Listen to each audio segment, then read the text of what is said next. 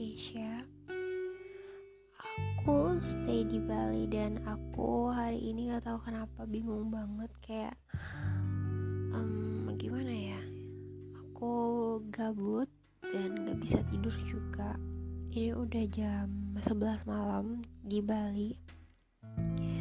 Dan aku masih kayak gak bisa tidur gitu. Ya jadi aku nentuin buat bikin podcast ini. Aku nggak tahu judulnya gimana aku nggak tahu konsepnya gimana tapi ya udahlah kita coba dulu ya. Nah di sini aku kayaknya lebih milih buat ceritain tentang pertemanan. Jadi dulu itu aku punya uh, empat. Jadi dulu kita tuh berempat termasuk aku ya. Jadi aku sama tiga temanku di zaman SMA nah di situ mulai kepecah itu jadi kita kayak mulai ada masalah awalnya sama satu orang. Dan aku tuh nyesel banget sih ya kayak ngikut masalah ini karena sebenarnya yang punya masalah ini nih kayak cuma dua orang doang sebenarnya. Tapi kayak aku sama satu temanku lagi itu kayak ngikut gitu loh. Jadi si A punya masalah sama si B uh, anggapannya aku si D ya. Jadi si C sama si D ini kayak ngikut gitu. Dan mungkin karena aku sama aku si D, si C dan si B ini udah temenan lebih lama ketimbang sama si A. Jadi kita bertiga memilih untuk uh, menimbulkan konflik tersebut gitu. Sebenarnya itu masalah sepele sih tapi mungkin bagian SMA yang masih belum bisa cari uang itu uh, kayak tergolong rumit. Karena si A sama si B ini ada konflik masalah keuangan gitu. Jadi si A ini kayak minjem uangnya si B gitu pada zaman itu udah tergolong cukup besar minjemnya dan uh, si A ini nggak bisa ngembaliin tapi kelihatannya dia itu kayak uh, beli ini itu gitu. Jadi si B ini kayak kesel gitu dan dia itu karena emang temenan lama sama aku dan sama si C jadi dia kayak curhat gitu kan biasa dan kita itu ikut ke bawah emosi ditambah lagi sama masalah-masalah kecil Nah awalnya cuma masalah itu doang sampai akhirnya nggak tahu kenapa jadi besar dan pas perpisahan itu bener-bener kayak kita cuma bertiga. Selain itu ya selain masalah keuangan itu yang aku ingat itu uh, si A ini rumahnya cukup jauh dari sekolah jadi dia itu tinggal di desa gitu yang cukup jauh sekitar 30-45 menit sampai di tempat kita di sekolah. Nah, kalau misalnya ada dari salah satu kita yang ulang tahun, dia itu kayak nggak suportif gitu loh. Jadi menurut si A ini, uh, kalau salah satu dari kita ada yang ulang tahun dia itu cuma bisa nitipin uang yang untuk uh, bayar setengah-setengah gitu buat kadonya. Jadi dia cuma nitip uang. Dan dia tuh kayak nggak ada usaha buat uh, nyenengin kita. Kalau misalnya kita ada yang ulang tahun sebenarnya kalau dipikir-pikir sekarang sih itu nggak masalah ya. Cuma ya namanya anak kababil yang masih mikirin hal-hal kayak gitu ruwet dan terlalu berlebihan. Jadi menurut kita itu gimana ya? Jadi menimbulkan suatu masalah nah sedangkan kalau misalkan si A yang birthday jadi dari kita itu kayak lumayan ribet kayak ribet mikirin gimana dia happy gimana cara dia seneng gimana cara dia uh, suka sama kado yang kita kasih gitu. Sampai akhirnya lama-lama kita juga kayak mikir ngapain sih? Kayak kok dia enak sih? Kayak misalnya kita, dari salah satu kita ada yang ulang tahun dia nggak ikut berpartisipasi gitu kayak nyiapin apa pun yang kita buat buat teman kita. Tapi dia cuma ngasih kita uang dan kita juga nggak mungkin minta banyak-banyak kan ke dia gitu sih dulu pemikiran anak SMA pada zaman itu. Itu menimbulkan suatu hal yang besar jadinya yang uh, membuat kita benar-benar terpisah sampai kita lulus. Jadi kita perpisahan itu benar-benar nggak gimana ya yang harusnya kita berempat yang dulunya kita buat planning ABC itu jadi kayak ya udahlah jadi sirna gitu aja. Sampai akhirnya sudah pada kuliah semuanya dan uh, di sini di antara berempat cuma aku yang kuliah sambil kerja gitu. Nah temanku si C ini uh, jadi kita kasih dia nama aja ya. Karena ini lumayan ribet dan panjang ceritanya. Kita si A itu kita kasih nama Mawar si B kita kasih nama Melati si C kita kasih nama Anggrek. Dan kalau si D ya itu jelas aku. Nah kita kelulusan SMA itu bulan Mei. Bulan Mei 2017 jadi setelah kelulusan itu si Mawar ini langsung uh, ke Denpasar untuk kerja dulu awalnya. Karena kita kuliahnya itu dimulai bulan September atau Oktober gitu ya aku lupa. Nah jadi dia kerja duluan daripada aku gitu. Padahal dia eh, nggak uh, ekstensi tapi dia kuliah reguler. Tapi karena kuliahnya belum mulai jadi dia kayak kerja dulu setelah itu selang sebulannya lagi aku mulai kerja di salah satu supermarket di Denpasar. Nah di situ karena situasinya semuanya belum mulai kuliah sedangkan aku sudah mulai bekerja ya awal-awalnya kayak adaptasi gitu kan. Tapi aku kayak bener-bener kayak gimana ya keluar dari zona nyaman gitu. Yang dulunya tinggal sama mama terus apa-apa bareng sama teman-teman SMA pokoknya keluar dari zona nyaman SMA tuh nyakitin banget sih sampai akhirnya aku kerja itu bener-bener cuma bisa nangis-nangis tiap hari Nah, si anggrek ini, si C, nemenin aku. Enggak nemenin sih sebenarnya ya. Dia liburan ke rumah tantenya yang ada di Denpasar juga, yang kebetulan deket sama tempat kerja aku gitu. Nah setelah itu jadi kita kayak awalnya di sini aku nggak terlalu deket sama dia zaman SMA deket sih karena kita sahabatan. Cuma nggak nggak seintens itu gitu loh. Nah sampai akhirnya dia itu si anggrek ini uh, berpengaruh banget sama hidup aku sampai hari ini. Dia itu uh, gimana ya? Dia itu berperan besar lah buat hidup aku karena aku itu orang yang masuk ke tipikal manja banget pemikir overthinking banget. Terus aku tuh nggak bisa sama tekanan banget. 2017 pokoknya masa-masa sulit banget buat aku. Sampai akhirnya aku habis dari uh, minimarket itu dari kerjaan aku yang pertama aku resign karena gak kuat ya wajar lah ya namanya anak uh, baru keluar kandang gitu. Jadi kayak mentalnya tuh kecil banget gitu. Terus selang dari itu dua bulannya lagi ya kalau nggak salah itu aku dapat kerja di kantor yang lumayan besar.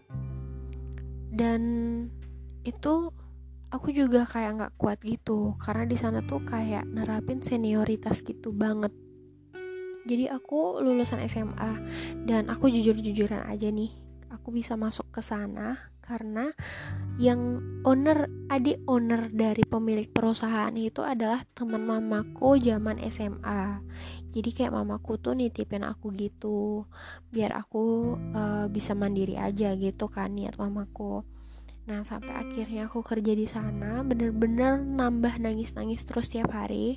Kebetulan uh, si Anggrek ini sudah mulai kuliah dan tentunya dia ngekos dong ya nggak nggak bareng tantenya yang di Denpasar dan kos Anggrek ini deketan sama tempat kerja aku jadi setiap pagi aku nyempetin buat ke kosnya dia dulu, pulang kerja aku selalu nyempetin ke kosnya dia dulu gitu. Uh, pokoknya dia berperan penting lah ya di hidup aku. Dia tuh bener-bener uh, teman baik banget. Terus dia tuh sahabat banget. Dia tuh hatinya baik banget sih. Kayak aku nggak bisa ngejelasin banget. Gimana ya dia dia ada di saat aku terpuruk banget dia ada di saat aku ketawa banget. Tapi benar sih kata orang ya kata pepatah bilang kalau yang kebangetan itu nggak baik juga. Jadi uh, aku itu bahkan dulu kayak sering banget ngebatalin pacarku untuk dateng untuk kayak ngapel gitu ke tempatku. Karena aku lebih mentingin buat jalan sama si anggrek gitu. Jadi kayak jangan datang dulu ya karena aku mau jalan nih sama temenku aku padahal uh, kosku sama kosnya si Anggrek itu kayak deketan gitu loh. Jadi uh, selang beberapa tahun itu awalnya kan aku dari lulus SMA itu aku tinggal sama tanteku. Nah selang beberapa tahun aku mulai ngekos mulai mutusin buat hidup mandiri gitu kan. Nggak mau bergantung sama keluarga juga karena aku mikir ya udah ya udahlah ya nggak enak juga. Karena aku mikir juga kayaknya lebih enak sendiri gitu. Nah aku ngekos deket sama kosnya si anggrek ini gitu. Padahal mah kalau aku mau ketemu si anggrek mah uh, gimana ya bisa setiap hari juga. Cuma kayak aku kalau keluar sama dia tuh kayak ya udah aku aku sayang banget nih sama sama dia sayang banget. Gimana ya bilangnya kayak ya udah aku sayang banget sama teman satu ini gitu. Sampai akhirnya ada satu masa kita itu baikan sama si mawar dan kita bertiga berempat eh ya bertiga berarti ya si melati sama si anggrek sama aku buat kita bertiga nyamperin si Mawar ke kosnya Mawar karena si Mawar ini terbilang cukup jauh ngekosnya karena uh, kalau di Bali itu kita, eh, aku anggrek sama melati ini ngekosnya di di daerah Renon gitu dan si Mawar ini di Jembaran jadi lumayan jauh. Jadi kita uh, mutusin buat nginep ke sana gitu. Nah setelah itu nggak tahu gimana ceritanya. Kayak ini konfliknya timbul dari diriku sendiri sekarang.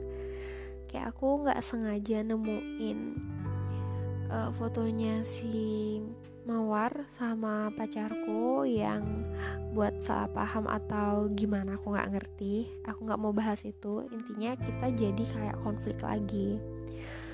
Nah dari sana kita buat batasan-batasan gitu kan kayak buat tembok penghalang gitu. Udah berarti ini nggak baik nih. Uh, lu bukan teman baik nih buat gue kayak gitu kan. Nah si mawar juga tentunya mikir kayak gitu karena dia merasa dari dulu dia yang dijauhin gitu kan. Juga kalau orang normal mah juga kayak gitu. Kalau aku digituin sama temanku berkali-kali juga aku pasti kayak si mawar. Jadi kayak ya udah ngapain lu deketin gue lagi? Gue udah buat tembok penghalang nih buat lu gitu kan jadinya sampai sekarang hubungan kita jadi kayak dibatasin tembok sama si mawar lagi. Jadi kita tetap bertiga kan gitu. Sampai akhirnya suatu ketika si anggrek ini uh, punya pacar. Aku selalu ngedukung apa yang kayak gimana ya aku happy lihat dia happy. Aku juga sedih banget kalau lihat dia sedih. Bahkan dalam seumur hidup aku temenan sama si anggrek ini kayak aku pernah lihat dia nangis cuma sekali. Benar-benar cuma sekali. Itu pun bukan karena sedih gimana ya itu sedih karena dia mau ngurus kuliahnya dia waktu SMA terus kayak kehalang sama bapak kepala sekolahku di zaman SMA zaman itu doang dia nangis. Nah setelah bertahun-tahun dia menjomblo akhirnya dia ketemu sang pujaan hati dan dia curhat dong sama aku. Kayak gimana nih? Aku ketemu orang baik gini gini gini gitu. Aku support dan dia itu ad adalah kakak tingkat aku dari uh, kampusku gitu. Dan fakultasnya juga sama ya. Kayaknya aku lupa. Terus aku kayak support ya udah eh, nggak uh, apa-apa kalau emang kamu suka ya udah nggak apa-apa jalanin aja. Sampai akhirnya mereka jalan beberapa bulan dan si cowok ini nunjukin sifat-sifat yang mulai nggak baik. Terus aku bilang kan kenapa dia kayak gitu? Kenapa dia gini? Kenapa dia gitu? Gitu kan. Ya aku buat pertanyaan juga buat si Mawa si Anggrek maaf. Nah si Anggrek ini mulai jenuh dan gak nyaman bukan karena saran-saranku ya Karena emang dia juga ngerasa ada perubahan yang signifikan banget dari sifat pacarnya gitu. Akhirnya si Anggrek ini nentuin buat putus. Nah setelah itu uh, mereka putus selang sekitar berapa bulan lagi si Anggrek ini curhat lagi sama aku. Kayak aku udah ada deketan baru nih gitu. Kakak kelas kita waktu SMA menurutmu gimana orangnya ini? Uh, baik nggak bla bla bla nggak gitu. Nah kenapa dia nanya sama aku masalah kakak kelas pada zaman SMA karena aku itu terkenal sama Google Man bukan bukan Google Map ya. Jadi kayak aku tuh kayak banyak kenal kakak kelas gitu loh. Karena dulu aku punya masa lalu tuh pasti dari kakak kelas. Maksudnya masa laluku kebanyakan kakak kelas. Bahkan aku ini pertama kalinya punya pacar yang seumuran gitu makanya aku tuh selalu hampir kenal semua kakak kelas. Nggak kenal yang deket banget ya kayak sekedar oh ini kakak kelas nih. Oh ini dari kelas ini ini dari kelas ini gitu. Aku tahu Nah aku sampai nanya sama temanku ini si Anggra ini, ih dia anak IPS bukan sih? Kayak aku pernah lihat tapi nggak tahu tapi kayak pernah lihat gitu.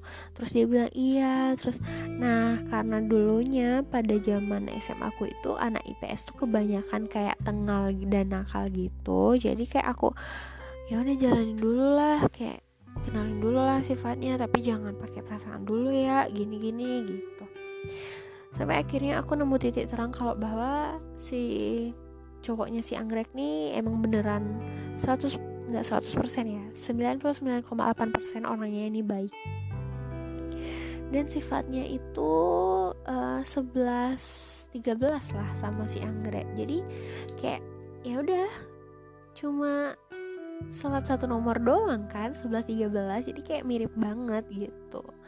Ya udah aku support kan ya udah kamu jalanin aja semangat maksudnya langgeng gini gini gini gitu. Sampai akhirnya dia nemuin kehidupannya dia dan dia merasa mungkin lebih nyaman sama pacarnya. Iya wajar. Kayak aku juga kan. Uh, di situ patah hati terberatku sih. Di situ aku mulai toksik banget. Kayak ah kenapa nih? Kayak aku nangis sendiri kayak nggak bisa aku nggak bisa tanpa kamu. Kayak gitu. Aku normal ya aku normal. Uh, maksudku aku pencinta cowok bukan pencinta cewek. Jadi kayak kehilangan sahabat tuh lebih parah. Jar perasaannya tuh lebih gimana ya kita nggak bisa ngejelasin. Bener-bener di situ aku toksik banget ngelihat temenku yang dulu setiap hari uh, bahkan pulang kerja aku beli makan sama dia nggak bisa tanpa dia ngapa-ngapain selalu sama dia aku nggak jujur aku orangnya nggak nggak bisa sendiri ya. Maksudnya jalan keluar tuh aku nggak berani sendiri kayak panic attack gitu loh. Kayak nggak berani sendiri bener-bener ke minimarket pun aku nggak berani sendiri. Aku harus selalu dianterin dan yang nganterin aku itu selalu si anggrek gitu. Nah di situ uh, pada saat si Anggrek udah punya kehidupannya sama pacarnya aku mulai kayak jaga jarak gitu. Kayak aku yang toksik aku jujur aku yang toksik kayak ya udah ya udahlah kita jaga jarak aja. Kok aku mikir gini kok sekarang nggak pernah sama aku sih? Dikit-dikit sama pacar. Sedangkan aku juga dulu kayak sering ngebatalin pacar kalau udah milu kayak gitu. Tapi aku ya udah ngalir ngalir gitu aja sampai akhirnya ada corona dan ya kita bener-bener uh, awal-awal itu kepisah beberapa bulan. Jadi dia karena kuliah libur atau karena dia praktek ya aku lupa.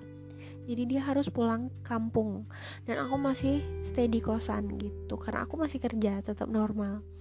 Nah setelah itu beberapa bulan gak ketemu ya udah setelah ketemu lagi biasa aja. Cuma ada agak canggung gitu. Jadi dia yang banyakkan cerita nih daripada aku. Dulu aku yang kayak nggak berhenti berhenti cerita gitu kan ke dia. Sekarang dia yang banyak punya cerita gitu buat aku. Tapi aku happy. Ngeliat dia happy tuh aku happy.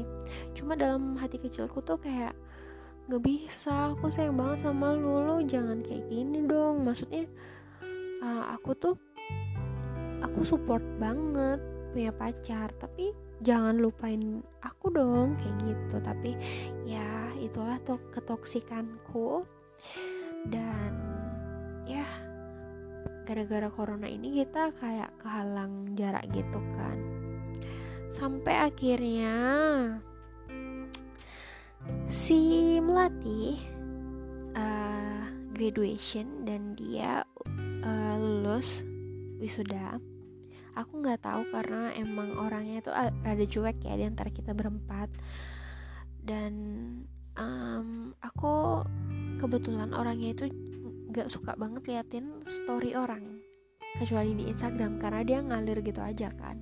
Kalau di WA jujur aku uh, ngeliat tuh kayak satu dua orang doang sedangkan temanku di WA tuh lumayan lumayan banyak kontakku di WA gitu. Jadi kebetulan pas itu temen seangkatan dan sekampusnya dia juga dan dulu temen SMA aku juga itu graduation. Kayak aku langsung mikirkan ih si Melati graduation juga dong nih harusnya gitu.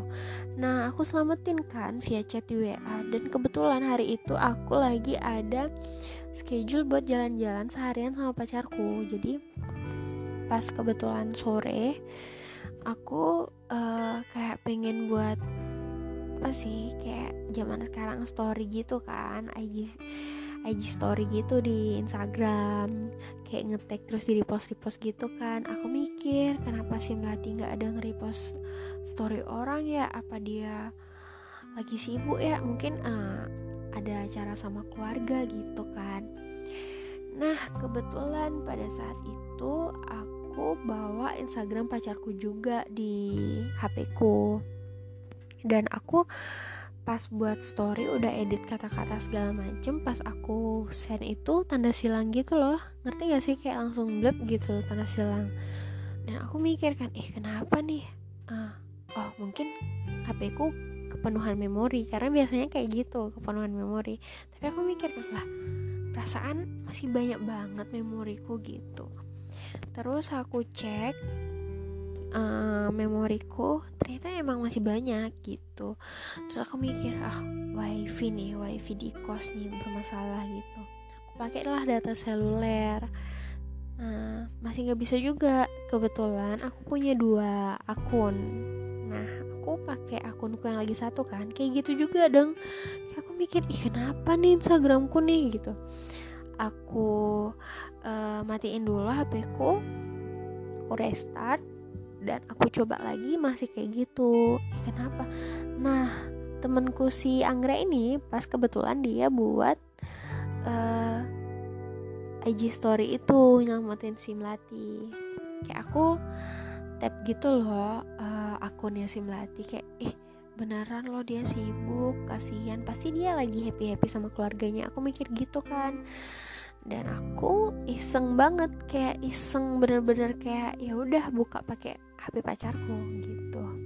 Eh ternyata pas si Melati lagi nge-repost dong dan dari tadinya ternyata udah banyak banget IG story yang dia repost. Aku mikir kan loh kenapa di dua Instagramku itu nggak ada story dan dia tuh nggak ada highlightnya gitu di Instagramnya sedangkan uh, uh, pakai Instagram pacarku itu bisa gitu. Aku mikir kan anjir gue di hide nih gitu aku nanya dong sama si Anggrek.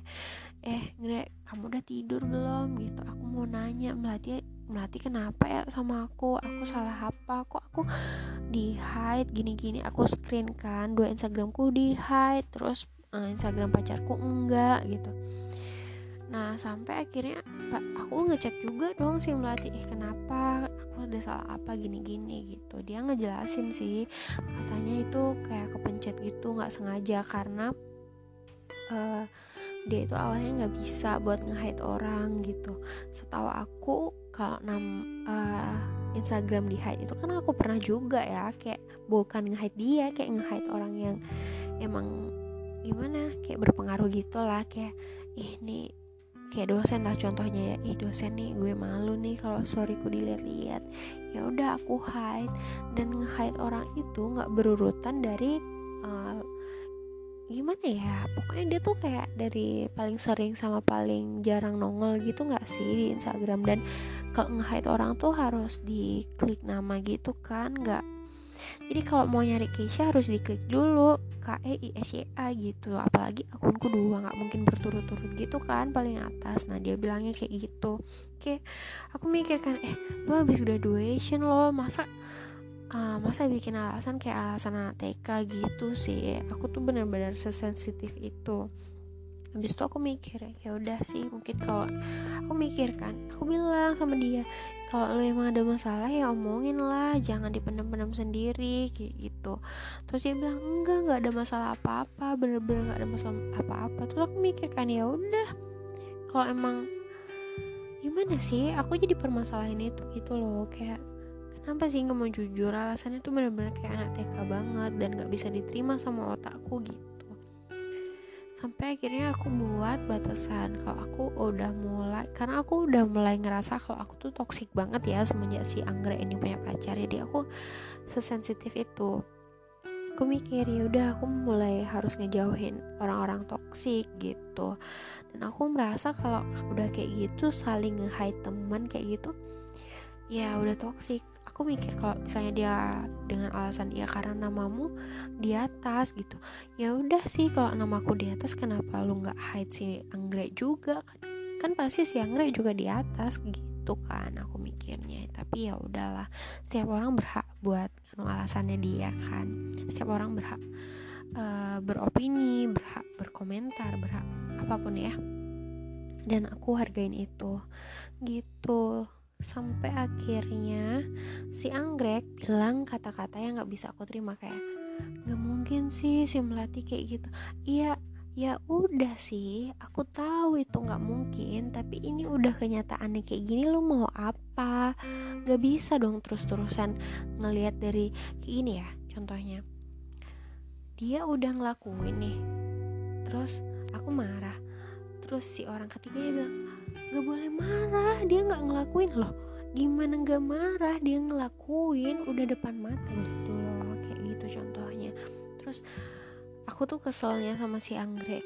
Itu kayak kenapa sih ngomongnya kayak gitu? Ya udah sih bilang ya udah sih kayak jadi penengah aja gitu. Nggak usah kayak ngebela dia gitu. Kalau lu ada di posisi aku gimana? Kalau kamu di hide terus terus ya udah gimana? Ya udah gimana ya? Jelasinnya aku juga kayak kebelimbet gitu nggak bisa jelasin. Saking aku patah hati banget karena aku merasa dia mereka itu teman-teman aku yang paling aku andelin dalam segala hal gitu. Aku nggak bisa nyimpen rahasia sekecil apa pun sama mereka tapi mereka kayak gitu gitu. Kayak aku jujur ya aku nggak pernah ngomongin mereka sama sekali ke orang lain. Sedangkan aku tuh kayak kayak gimana ya? Ya udah sih gitu. Jadi aku bener-bener ngerasa kalau aku emang toksik banget sih jadi teman. Tapi ya kalau misalkan um, gimana sih ya? Aku juga bingung ngejelasinnya gimana. Tapi bener-bener sih masalah pertemanan tuh bener-bener buat sakit hati banget ketimbang masalah sama pacar ya. Karena temen tuh bener-bener tempat ngeluangin emosi yang paling parah sih. Mereka tahu apa pun itu gitu. So ya segitu aja cerita aku yang ngalur ngidul karena nggak bisa tidur.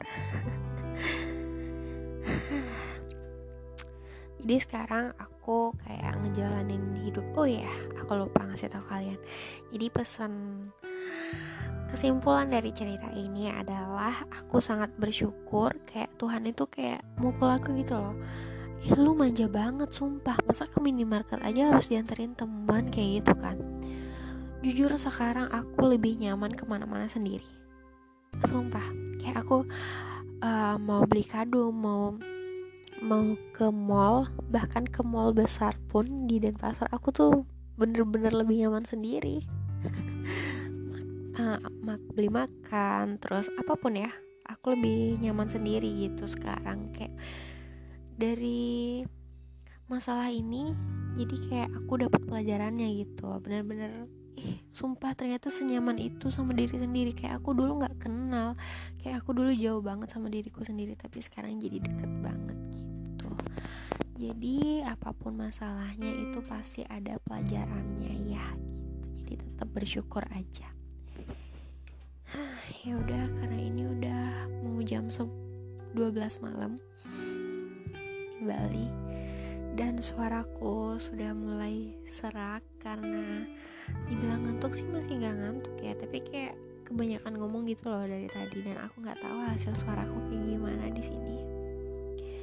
So yeah good night and have a nice dream everyone